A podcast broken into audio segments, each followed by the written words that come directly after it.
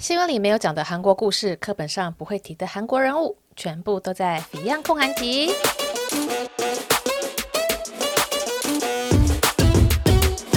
安妞大家，这集是第34集，我们要来聊一下玄彬的房子。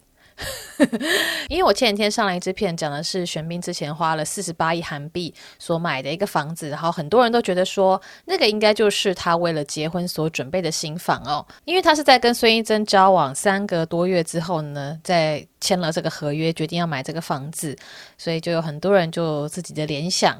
那我想说，我去现场拍了这个玄彬他们房子的社区的氛围，然后介绍了一下这个地方它的一些特色哦，就是还特别的礼拜天就是拉着龙哥一起去拍。那影片里面老实说有很多东西是没办法放进去的，例如说门口的一些设施啊，我觉得太近了，我就没有把它放到我的影片里面，或者说详细的这个路我都没有写，我都没有拍啦。但是其实影片里面呢，有很多东西我就只是大概的讲过去，那其实还有更多细节，就想说总不能一个影片就拍到30分钟嘛，追求这就是一个速度，赶快赶上这个新闻。所以说我想说很多细节我就放到 podcast 来讲，然后顺便就跟大家讲说我是怎么样找这些资料，然后怎么样去拍成这部影片的，就有点类似 behind the scenes 那种感觉。所以这一集呢，我除了会讲玄彬这个房子之外呢，也会讲一下说这几年韩国有流行的一个房地产的趋势，然后还有这个社区它附近的一些设施哦，就是更细节啦。我觉得很有趣，但是 YouTuber 的群众可能会觉得太细了。然后还有我怎么找资料，然后我怎么样去抓这个隐私的分界线哦，因为其实他虽然是艺人，然后很多资讯是公开的，但我还是有试图想要不要揭露太多隐私，就是我自己有一些坚持。那我们就先从这个房地产的趋势开始，因为这个房子就玄彬他这个房子呢，它是在首尔的郊区，就它不算在首尔市，它已经算是在京畿道了。听我之前的别的 podcast 就是好像是韩国军人被高中生围殴那一集，我就有讲到说首尔京畿道然后还有其他道的这个地理上的分别哦。那韩国这几年呢，我们虽然知道说很多人都爱买公寓，就是韩文叫做 apart， 就是大型的集合住宅哦，那还有很多人他们是流行到郊区，就是首尔之外的京畿道的部分呢，然后比较好山好水啊，或者说比较地广人稀的地方，就自己买地然后盖独栋的房子，像是包括了阳平啊、龙仁啊、板桥都还蛮多的。这个板桥跟新北市那个板桥名字一样，但是就是都是地名啦。那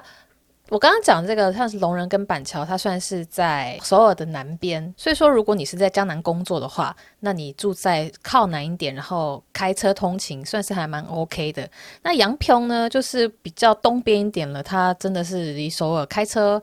也要个40-50分钟吧，它就是比较远一点，比较是很多人度假的时候会选择住的一个别庄，或者说有些人是在首尔有房子，然后在阳平也有房子，然后就这样子周末度假，或者说去务农，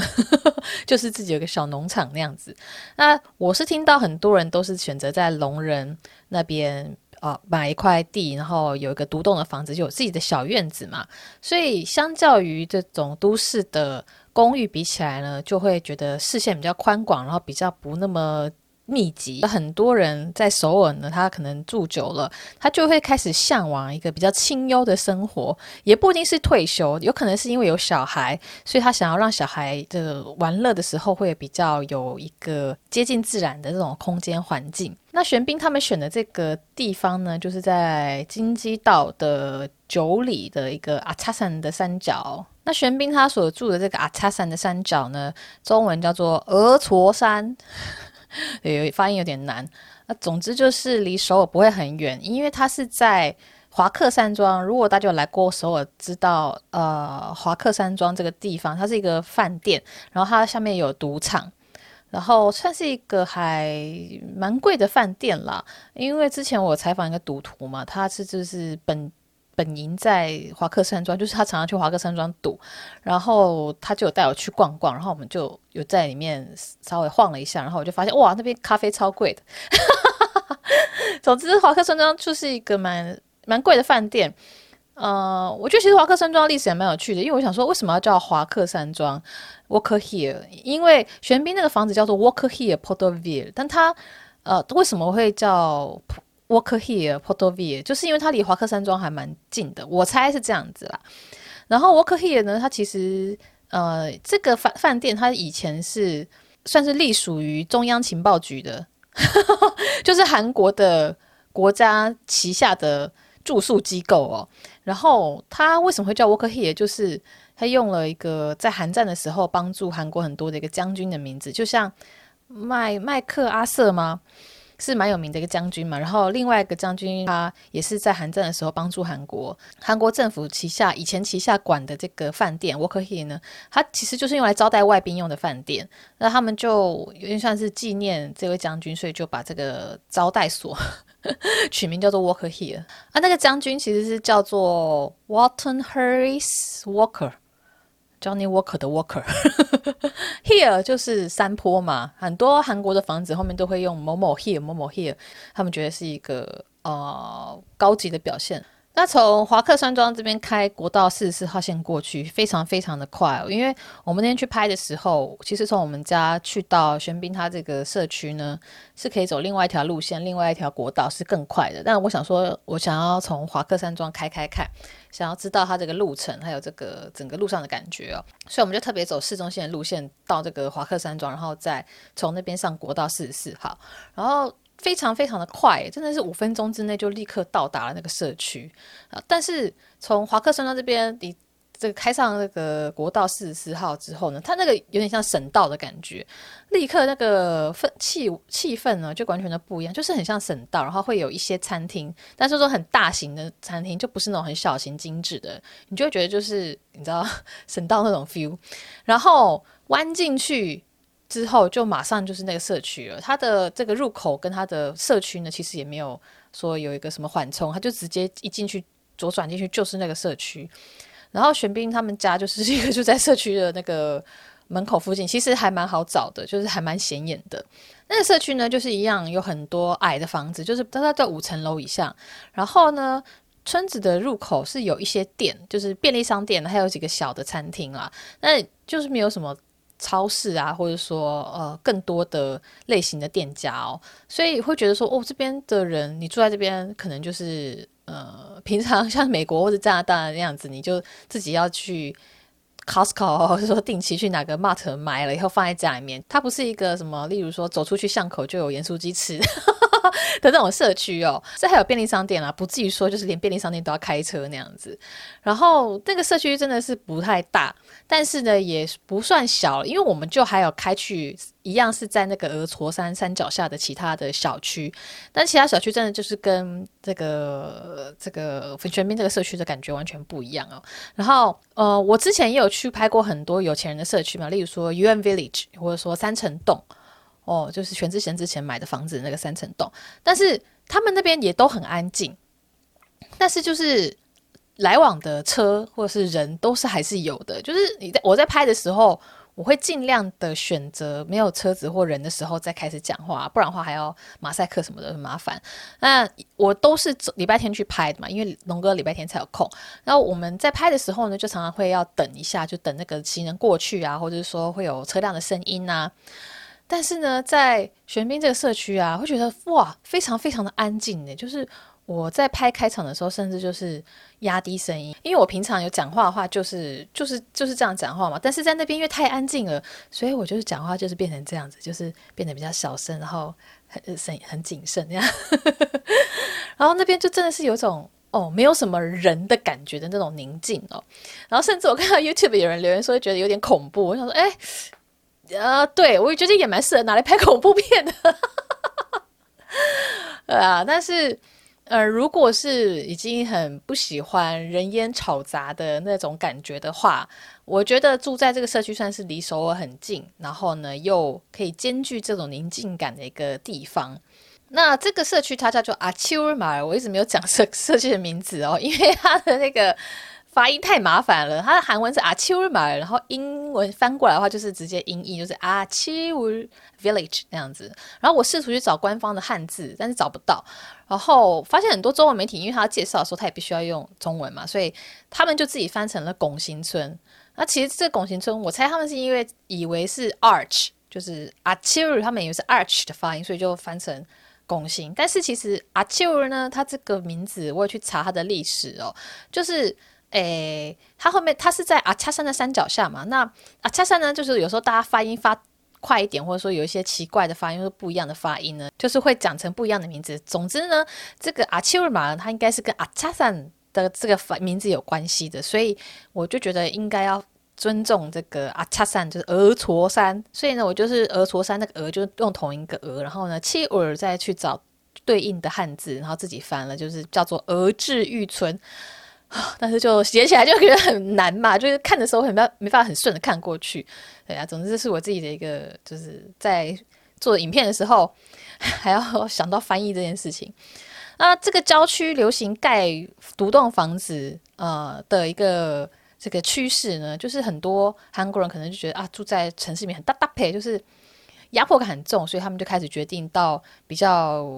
空旷的地方，然后住独栋的房子。但是我觉得独栋的房子会有一个缺点，就是保安的问题。就是如果你那个社区它不是整个从大门口，就是从大马路的那个入口就把它挡起来的话，其实会有很多路人经过啊。像我之前就看一个 YouTube， 他就是自己买地然后盖房子，盖独栋的房子的。然后他家可能就还蛮美的吧，然后他就是有栅栏围起来，但是他没有把它挡住，就是他的视线还是看到外面，外面看到里面，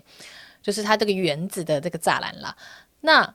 就会有路人经过说，觉得说你们家好漂亮，然后还问他说可不可以参观，就谁会莫名其妙给人家参观自己的房子啊？就是这保安会有问题吧？所以我自己就在猜想啊，就是完全是我自己的推测，就是玄彬就是因为高级公寓的话就是户数太多很麻烦，然后呢那种独栋房子的话，保安上又有一些就是考量，所以说这种高级的矮的公寓，韩国叫做 villa， 就可以兼具两个特色，就是好像隐私可以保护的比较好一点，就是人户数比较少，邻居比较少，然后呢又不会像独栋房子那样子，就是保安上感觉会有点怕怕的。那很多人可能不太了解说户数少这个的考量是什么。我就有朋友他是住公寓的，他说他以前住的那个大型公寓社区呢，是可能一层就有8-9户，就他是公寓但是他那个设计的关系吧，就一层户数很多，虽然说电梯也很多，可能就有3台，可是你在等电梯的时候你会遇到其他人啊，或者说你在下楼或上楼的时候就会有其他住户会在电梯里面遇见嘛。那就会觉得说比较阿杂一点。我觉得如果是以艺人，特别是玄彬或孙艺珍这样子的 top star 来说的话，在电梯里面遇见很多邻居，其实老实说我觉得是蛮烦的一件事情。因为就是虽然说能住高档公寓的应该都是有一点地位或是有一点背景的，但是就还是会觉得说一直有好奇的视线看来那种感觉吧。所以像他们这个公寓是只有7户的公寓呢，我觉得算是相对来说住户很单纯的。而且千金买房万金买邻这件事情，大家真的是遇到了就会知道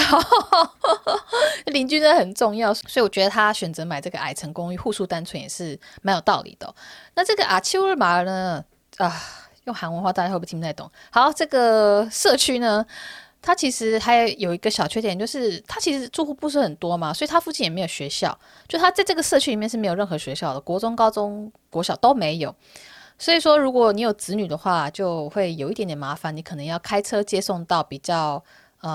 其他地方的这种学校让他们上学。我那天去的时候是有看到有些小孩子啦，就是有父母带小孩子在那边玩耍，就是看起来就是住在那边的。那我是觉得也不算太为难，因为其实他开车的话大概10到15分钟左右，这附近就可以到达首尔的一个学校，例如说广金小学，因为它其实离首尔市广金区蛮近，就可以到达广金小学和广金中学。然后开车20分钟的话可以到达大原外语高中。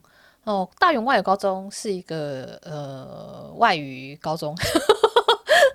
就是我也是之前拍那个三层洞的影片的时候，有人跟我讲，我才知道，就是韩国的教育体系呢一直在改，一直在改呢。那改到现在，就是特殊高中呢变成是比较名校的概念哦，就是外语高中是最怎么讲最受父母欢迎，会觉得就是升学率最好的学校。那这个大原外语高中也是很顶尖的高中之一哦，它的特别之处就是它是韩国第一批的外国语学校，然后它是 CJ 集团的总裁在1984年创立的，所以他们这个学生呢在学校的时候就可以学各种语言，像是包括了中文啊、法文啊、德文、西班牙文、日语等等，就可以自己选来学习啦。这就是韩国这几年的教育热潮呢，父母们最希望小孩们去学习或者是去入学的高中之一。所以说虽然说这个社区它本身里面就是走路可达的距离是没有什么教育设施的，因为其实做一个城市开发的时候，教育是很重要的嘛，很多父母是为了小孩的教育而决定要住在哪里的，对。那虽然说这个全民的社区没有直接走路可以到的学校，但是开车其实15-20分钟之内都还可以到达一些选择，所以也不算说太不方便。然后呢，他这边开车到禅寺也非常非常的快，就到那个禅寺的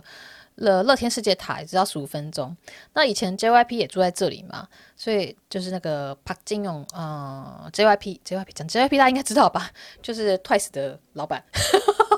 那 JYP 他之前住这的时候，我就算他这个开到公司，因为他的公司其实就在 Lotte Tower 附近，然后在那个江东区，在奥林匹克公园旁边。所以他开车到公司哦，就是也是15分钟左右，就是很快。那另外除了教育之外，就还要考虑到是医疗设施嘛。那从这边开到这个比较大型的医院是三星首尔医院，Samsung Seoul Pyeongwon，也差不多是25分钟，就是18公里左右。塞的话可能会更久一点啦。教育跟医疗之外，我还找了一个就是 Costco 呢离这边在10公里左右。所以开车也是很近，就是16分钟，因为它这边都是国道，所以它可以开上国道下国道就马上到 Costco 了，就是那个是应该是城南区还是哈南区的 Costco， 现在有点忘记了。对，讲的好像我是这个不动产要推荐大家去买一个社区的房子哦，没有啦，只是我自己好奇。然后刚刚就看到频道留言，就有人说，很好奇说这样的社区啊，会不会很不方便？因为他自己就是住在偏远的山区，然后说空气很好，很幽静，人不多，但是就是买东西很不方便，而且他还强调说就是超级不方便，所以他就很好奇说，这个韩国会不会有这样的问题？然后我就想说好。那我就来查，因为其实韩国的外送就是可以选择地址，然后呢再去看你那边附近有什么餐厅嘛，应该台湾也是吧。总之我就是打开 Coupang Eats， 然后把我那个地址改成玄彬他们家，就是Walker Hill Porterville，然后就去看说，附近有什么餐厅可以点外送。其实还蛮多的耶，就是咖啡店也有，然后 Lotteria 也有，就是那个汉堡嘛，然后猪脚、阿古井那个韩国的辣鱼汤，然后披萨也有，然后 tteokbokki 炒年糕也有，就是其实选择也是蛮多的。所以这个 Amanda 这个版友，对，他们是外送是有的，还蛮多东西可以选择的。另外关于室内装潢的部分呢，就非常有趣的是，这个房子其实盖好之后，它没有马上卖掉。然后呢，他们就找了很多频道，我不知道他们找还是说这频道本身就想拍啦。反正就是你在网络上找的话，会看到很多关于不动产的频道呢，都有去介绍这个房子，然后都有去拍这个顶楼，也就是玄彬买的这一户，它里面的这个装潢啊，还有它里面格局，就是整个介绍的影片都有啦。然后那时候呢，因为有人问多少钱嘛，是下面留言就是说是60亿，就是60亿韩币，60亿韩币就是以台币1亿5千万左右。那刚刚前面不是讲说，玄彬是花了48亿嘛，所以说我自己就在想说是不是就是卖不掉，所以呢就降价变成48亿，那中间一来一回就是差了12亿嘛，对，所以说玄彬也是就是省了3000万台币的概念。也因为它是盖好之后这样卖嘛，所以它里面的装潢也都是有弄好的，就是让大家来看房的时候觉得这个房子的印象比较好。它里面的这个装潢呢，像是主卧室就是有双洗手台因为就有朋友就是跟我聊，我就说我觉得其实这真的很适合当新婚房，你看他主卧卫浴就是双洗手台，就是老公跟老婆要洗手的时候就洗澡洗脸的时候就不会抢。然后这个房子呢，它本身是4房4卫的，所以它有4套卫浴，然后有4个房间，然后呢它这个厨房啊厨具啊也都已经做好了，它用的一些牌子还不错，像是一个德国的牌子叫做博德堡家具，它应该是厨房系统的一个家具吧。不过我刚刚查了一下发现它是在2020年宣告破产那我不知道现在是怎么样，总之它就是一个奢华品牌的一个家具商。然后呢还有三星旗下的一个叫做 DACOR 这个品牌，那它其实是美国的一个奢华家电的品牌，不过它在2016年的时候被三星收购了。其实我觉得 LG 跟三星在做家电设计的时候其实都还蛮讲求设计感的。然后还有什么德国的家电 Miele 就是 M-I-E-L-E 我不知道怎么念，然后还有意大利高级家具应该是做更衣室的叫做 Molteni and the Sea 好了，我都不知道怎么念，这有点麻烦，如果我再写一篇文章就会把这些东西列进去好了，大家有兴趣的可以去看的文章。因为之前我就写了孙英珍那篇就介绍他家的家具的时候就点阅率超高吓到我，回头去看发现哦哟怎么点阅率有3万多啊所以我之后再把它写一下好了。不过也因为玄彬买了这个房子之后新闻有出来嘛，所以只要联想力高一点的人就会看到这个影片就知道说啊这就是玄彬他买的那一间，所以我就看到有些留言就说这是玄彬的房子哦然后所以就可以看到说他会看到这个装潢看到这个房子然后他买了，那我们就可以知道说他入住之前的装潢是怎么样，他当然可能有改装潢吧 I don't know 我不知道，但是至少我们可以看一下说韩国高级公寓的这种建商给的装潢是怎么样，我觉得也蛮有意思的。而且它里面有一个我觉得它一定会拆掉，也不是说它一定会拆掉，如果是我一定会拆掉的一个设计，就它床上有一台投影机，就是人家不是有些卧室会在那个床的对面嘛，就是你躺在床上就可以看电视，那他们是用投影机，那它那个投影机超大一台，然后就等于就是挂在那个床的上面。我想说哇这样的话你睡觉的时候不会觉得就是有点怕怕吗？觉得那个东西是不是掉下来啊？所以我就是觉得如果是我的话我会把那台投影机拆掉，对就是投入感很深，就是觉得自己如果是住户的话我会想怎么样。然后还有那个他的厨房跟卧室中间，就厨房跟那个另外3房的中间有几根假柱子啊，我已经搞不太懂那个设计的意义耶。总之我会把照片再放上来，就是放到不管是 YouTube 或是 Blog 然后大家可以去厉害的人可以跟我解释说他们为什么想要放这个假柱子那我在 YouTube 里面有说到说其实他那个玄彬那个房子他的1楼啊现在有一户正在出租，然后有兴趣的话可以去租，但是超贵的，那个保证金是2500万台币，然后月租是40万台币，超贵的。但是这一区的房价好像就是并不便宜，我有点吓到，因为我查到一个这个记者他去采访那个这边的不动产，然后那个不动产就说这边的卖价真的是差别非常非常的大，就是屋龄啊又或者是说这个面积啊或者说整个条件不一样的话价格就会差非常的多。然后他说这边算是很多人关心的地方，就是很多人想要买，因为它离首尔很近嘛，然后到青潭洞或是霞耀亭也是开车30分钟左右就会到，所以有钱人还蛮多人会想要在这边买房子的。但我觉得也要看状况，因为在这边我看到一户就在玄彬家附近，然后它也是算也不能算很高级，但是也算不错的一个矮层的公寓然后呢它的2楼有在卖，然后我那天开车经过的时候我们就有特别去看了一下这个房子的外观啊，然后它2楼呢也不便宜虽然说只有30平，就是这是使用面积，全幢面积是45平，然后使用面积是30平，然后是在2楼的关系，所以它其实 view 没有到非常非常的好，就是一般般啦。然后它又离大马路很近，它就是在马路旁边，虽然说这个社区很安静， even 是主要干道也不会很吵，但是它就是等于它楼下有店家，它那一栋不是纯住宅的，有点住商混合那样子，然后楼下现在是空着，就是店的那个还没有商家入住。那我觉得并不是一个非常有吸引力的这个房子然后它要卖，它卖11亿韩币是2750万这个我也不知道算贵还是便宜，我现在已经很混乱，因为是这几天不是看到一个大直有个旧公寓，40几年旧公寓也是卖了2000多万嘛，但是至少那个achilma这个公寓它是新的啦，就是全新盖好的那样子，所以这一区的房价差异也是蛮大的，而且它就像我在 YouTube 里面讲的，它本身腹地并没有很大，然后我是没有去看它这边的这个地块的使用限制啦，因为其实每一个地它能够盖怎样的房子都是在政府的这种 master plan 里面都已经有规划好了嘛，所以我猜这个是不能够盖高层的公寓的，所以这边的房子应该楼高都是有一定的限制，那它并不会说哪一天突然你隔壁就突然盖了一个超高楼那样子，所以它的这个供给等于是有限的，那供给一旦有限，这个稀缺性就会增加嘛那所以说这一区我觉得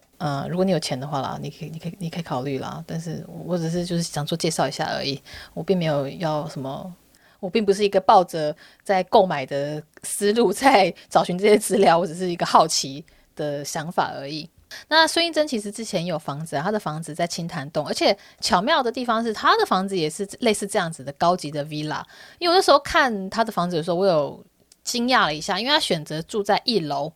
她的一楼就是有庭院可以使用那样子。然后那时候我就想说，为什么会选住一楼啊？因为就觉得一楼就一般像台湾人可能也不觉得住公寓的话不会觉得一楼很好嘛。但是后来发现就她这个。它青潭洞那个 villa 那个公寓呢，是一楼等于就是一楼的用户使用。我还讲什么？就是那个院子，就是每个地块它其实有所谓的建蔽率嘛，所以它有可能，例如说建蔽率50的话，我这个100平的地，我只有50平是可以拿来盖房子的，那剩下的50平呢，我是不能够盖房子，我不能用房子把它遮住的。那可以盖几层，那就跟容积率有关系了。所以说，他之前住的那个房子。那个高级的公寓呢，它就是在一楼，然后一楼的那个空地那个园子是属于一楼的用户可以使用的。我想说，有可能是因为这样子，所以他才决定要住一楼。对，这是自己的猜测了。然后他之前对于家具的品味，如果看我那篇 blog 的话，它里面用的家具都是还蛮，这都是名牌耶，就是一些很昂贵的家具，沙发啊，或者柜子啊，或者是说时钟啊，都是名牌。然后认真去调查一下，才发现说，其实韩国人他们也有流行家具的名牌这件事情。就是很多有钱人或者说有钱多名人呢，他们就会流行买那些牌子的家具。就那些家具，老实说，家具要贵的话也是很贵一张桌子可能就10几20万就过去啦，对不对？但是韩国人他们有钱之间，就是负担得起的人之间，他们也会有流行的那个趋势，就是说哪些家具的牌子他们一定会用。那时候粗算一下，在电视节目里面出现的，然后比较可以算到的这个家具呢，就超过了500万台币。对，台币哦，不是韩币哦，台币哦，就觉得OK， 好。那接着呢，就来讲一下我是怎么样找这些资料的。其实非常的简单，就是。Google 只是 Google 的时候，它有时候会有不同的关键字组合，就是要尝试用不同的关键字去找啊。例如说，如果现在找玄彬或者孙艺珍的话，你出来的可能都会是他们结婚的新闻，因为它是热门的新闻，所以说热门的议题呢，常常会有太多很类似的东西出来。那比较之前的文章，又或者说你想要找的那个偏那个象限的文章，可能就不一定找得到，那就要用关键字组合去找。例如说，我找这个的时候就找玄彬，然后呢achilma就是这个地名一起去找，然后呢，或者说这个房建案的名字就是 Porterville 嘛，这样一起去找，然后用各种关键字交叉搜寻。那这个搜寻之外呢，有时候也会不去搜寻网页，而是去搜寻照片。就有时候有些照片，它附的照片是很好懂的，或者说它照片品质很好的，那就再点进去看它文章。那通常照片还不错的文章，那个文章本身也不差，所以说就是用这个方式就可以找到比较之前的一些文章，而不会是说全部都是热门议题，然后一样内容的文章洗版，就可以看到一些比较不一样的内容。那另外。如果要查韩国资料的话，就是不能只用 Google 嘛，也要用 Naver， 就韩国人自己使用的一个搜寻引擎，就可以想成是韩国版的雅虎或者之类的那样子。所以它用 Naver 搜寻跟用 Google 搜寻的时候，常常会出现不一样的结果。因为有时候我就是自己 Google 到一个觉得极致，觉得资料好像就是这样子，然后我就去问龙哥，龙哥就帮我用 Naver 搜寻，就是他自己想了一些其他关键字去搜寻，然后又会给我一些不同的这个网页结果。另外呢，就是用 YouTube 搜寻 ，YouTube 搜寻的话也会看到一些不一样的内容，然后呢又会有更多的这个想法，然后刺激以后又再去做其他的搜寻，就是一个联想的，然后去搜寻出不同的内容出来啦。那另外一题呢，我觉得如果你是找韩国美食跟景点的话，我这边讲的都是用韩文找的，因为这种东西就是韩文资料嘛，就是用韩文找，就是用找韩国美食跟景点呢，我自己觉得用 Instagram 反而比较好用，反正这个资讯内容可能比较新一点点欸，因为现在很多人都是用 Instagram 在发布东西或发布他们找到的情报之类的嘛。就是我之前超想吃布丁，就是日式的那种布丁哦，然后觉得哦好想吃布丁。但是呢，如果用 Google 或是用 Naver 搜寻布丁或是首尔，然后要搜寻的时候都是找不到这个最新的资料，不然就是一些已经倒了的。然后呢，我就灵机一动，就想说啊，那我用 Instagram 去搜寻布丁，就是用韩文搜寻嘛，然后就发现哦。天哪，超棒的！有一些账号，他就是整理了首尔8大布丁名店，他就是用那个图片，然后就直接说，在那第一张图就写的啊，首尔8间那种布丁什么，然后滑开来嘛，因为 Instagram 可以放10张照片嘛，然后就往外面右边滑，哦，就所有的布丁的店，他就是选一张照片，然后就在写他那个店名什么的，我觉得超级方便的。但这种东西呢，你用 Google 搜寻不到欸，所以我觉得 Instagram 在找这些美食啊，是还真的蛮好用的。然后，例如说一些热门景点呢，你想要知道他说他现在的样子，例如说樱花，他还有开吗？或者他开的怎么样？那就去搜寻那个景点。然后就会看到很多人上传的照片，那上传的照片你就可以去看哦，现在樱花大概开怎样怎样怎样怎样，就是可以比较多即时性的东西。那我觉得是 Instagram 的好用的地方之一。我有可能大家都已经用过了，是不是？我只是就是觉得还蛮好用的啦，大家可以就给大家参考一下。对，然后找到这些内容，找到这些网页或是新闻之后呢，我就会把新闻复制贴上到 Google Document， 然后我是做一个表格，就是有2栏啦，左边就是韩文，右边就是中文。那中文就是看那么多新闻，其实很花时间嘛，所以我会直接把那个新闻内容贴到 Papago， 就是不是那个导航哦，是韩国的一个翻译的软体，这个是 Naver 出的，也不是软体啊，网页，因为它网页版，它是 Naver 出的一个韩国人自己做的翻译，像 Google 翻译那样子，然后我就把那个韩文新闻的内容贴进去，然后呢，它就自动翻译成中文嘛，然后把中文就是在 copy paste 到我的这个文件里面。当然，它的这个翻译的精密度是不可能100%完美的，但是至少你就可以大约扫过，就知道说里面大概有什么内容，然后觉得有一些重点的时候再转过去看韩文，这样会比较快。我们其实做内容的人就是时间就是我们的成本，所以呢，我觉得要利用这种翻译软体去快速的整理自己的资料是一个我觉得蛮关键的一件事情。不然说自己看韩文很累的耶哦，然后这2栏我还会把标题还有这个报道的日期把它也放进去，就我可以随时回头再来看啊，当然还有超连结啦，就我可以随时回头再来看，说我要点进去那篇内文看一下，或者说它有什么照片配图的话，我就可以就是再看一下。那日期我觉得也蛮重要的，因为这个日期就关系到这个资讯的新鲜程度嘛，所以我会照日期排好，尽量就是这样最新的文章呢放在这个文件的最上面，然后比较旧的文章放在后面，就有个时间顺序这样子。那另外有一些网页它是照片很多，但它文字不多嘛，那就没有必要去把这个网页的内容给复制下来。那我就是把这个连结放上去，然后就简单的短评一下说这篇文章有很多的室内装潢的照片，或者说这篇文章有很多这个社区的空拍照片，然后就是笔记一下，然后把它全部都放在那个 Google Document 里面。那这个里面的内容呢，如果有重点部分的话，我就用黑粗体，就是把它标起来，就是很快的就可以看到。如果在扫这个脚本的时候，那其实这次呢，我是没有特别写脚本，就是以前拍片的时候，例如说我拍全智贤那个社区的时候，我有把我想要讲的内容都写下来了。那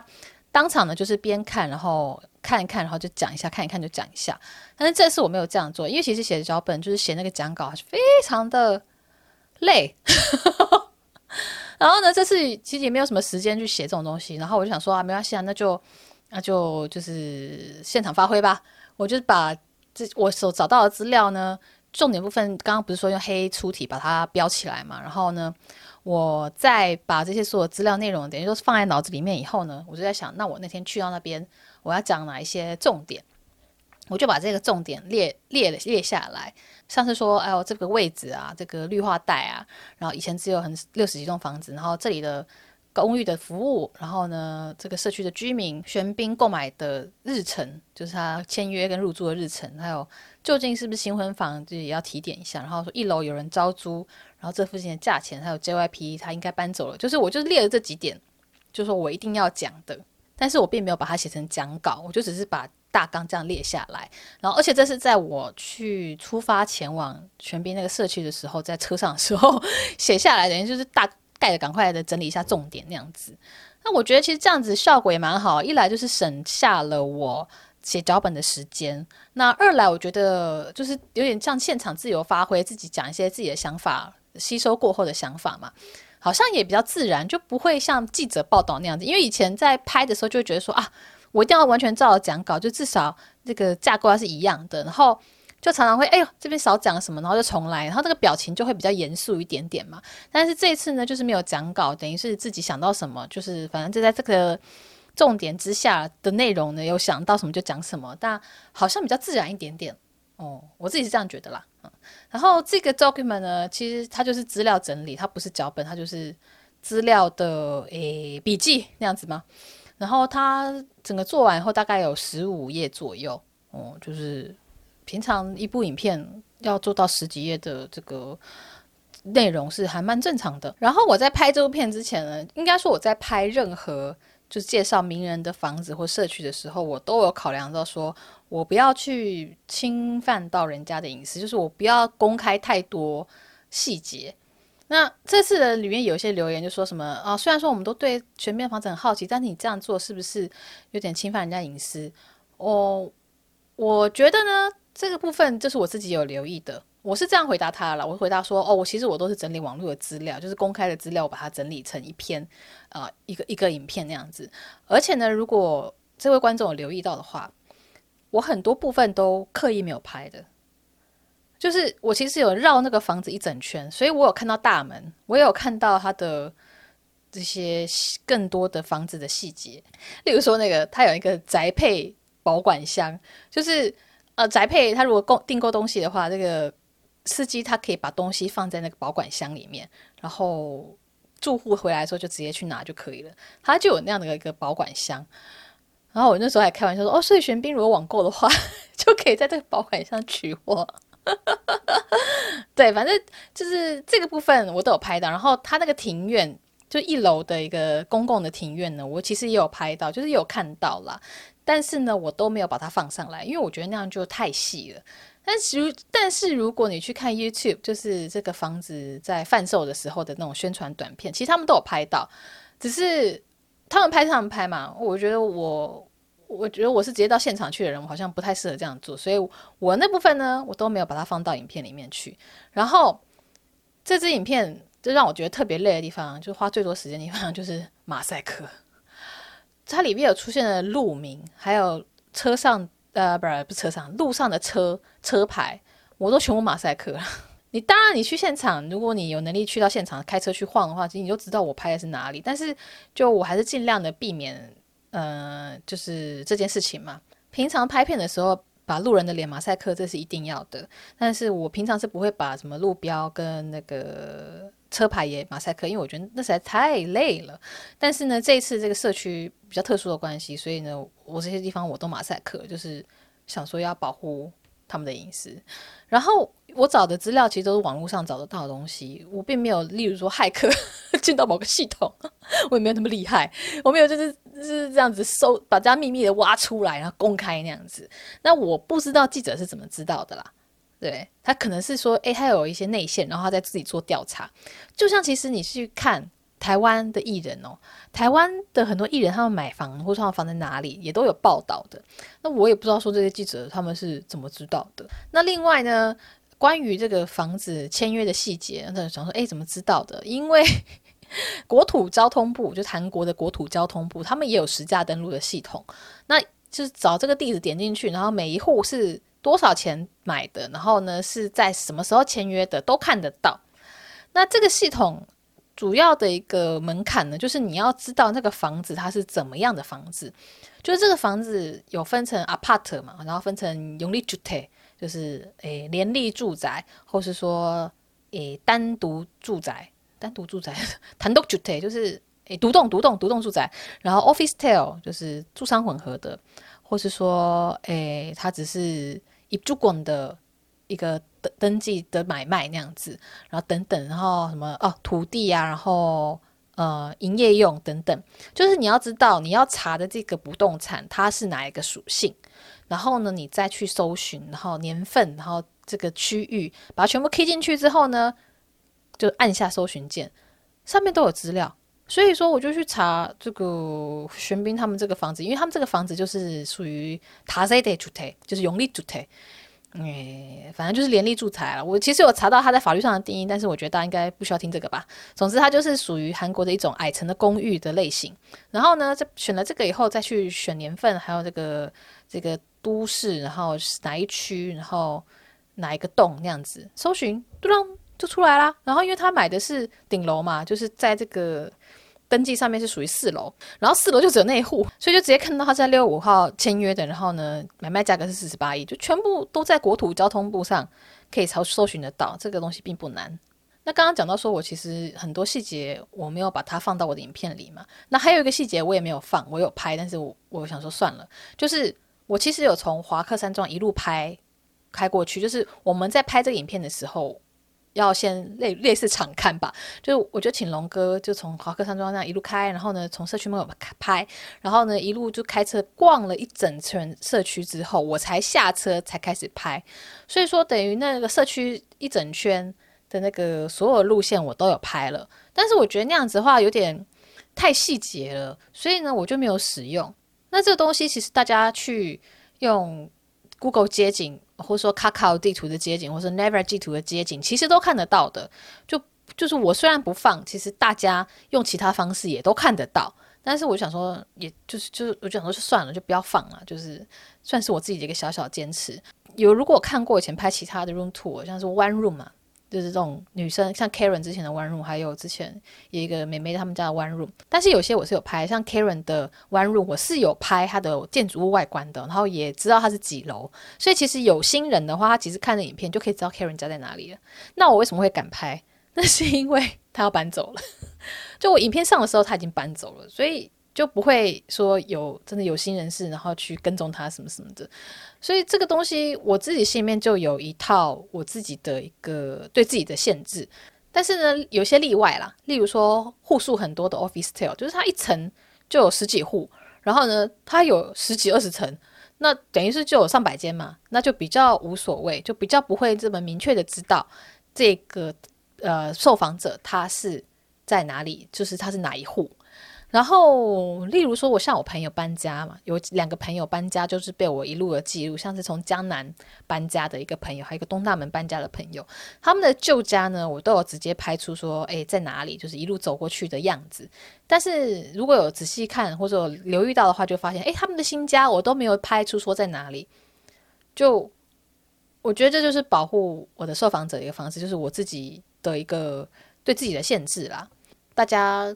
担心这些演艺人员的隐私被侵犯，我也担心我也不想要让大家觉得说我好像很怎么样，就是破坏他们的隐私，所以我都是在找寻这些公开搜寻得到的东西，然后也尽量的去讲一些这个社区的背景。例如说在玄彬这个社区我就讲说其实这个艺术家村落啊，以前有哪些艺术家居住那样子，就是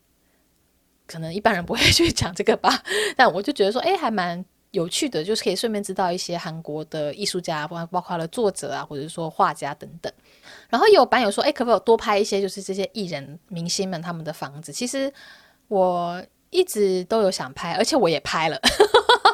我之前就有拍啊，像包括永熙洞，然后全智贤那个三层洞，然后梨泰院的话是三星家族他们的豪宅，然后汉南洞像是 UN Village 这种，然后圣水洞我都有拍啊，就是我其实没有不拍，我只是有我都有拍，只是我不想一直用明星的房子去带这件事情，我还是希望说是介绍这个地方它的